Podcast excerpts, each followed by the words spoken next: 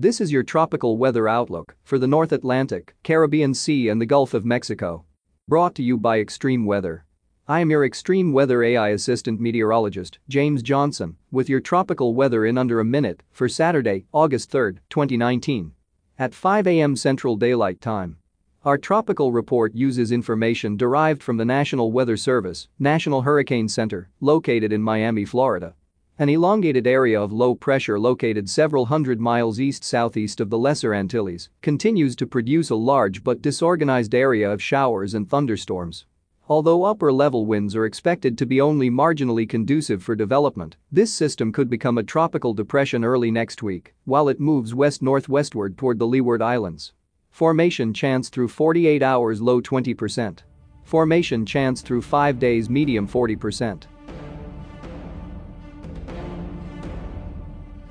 This broadcast is made possible in part by Extreme Weather. Funding for this broadcast is provided in part by our viewers and their donations.